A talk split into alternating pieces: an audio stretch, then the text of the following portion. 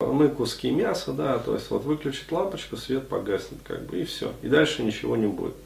То есть, а что дальше будет? Ничего не будет. А, вот. То есть, это такая тоже своего рода глухая форма защиты. То есть, а, типа, не задавай глупых вопросов, дальше ничего не будет.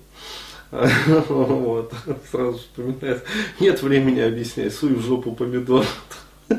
По малаху. Вот. То есть человек никогда об этом не задумывался и не интересовался. Вот. Но он все-таки попал туда. Вот. И большой вопрос.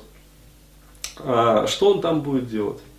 А, правил дорожного движения там, тамошних правил движения по тамошним дорогам, он не знает. А, вот, а самих дорог он никогда не видел. Да? А, то есть э, он не знает, э, как там вообще вот, э, ну скажем, вот можно даже перемещаться элементарно.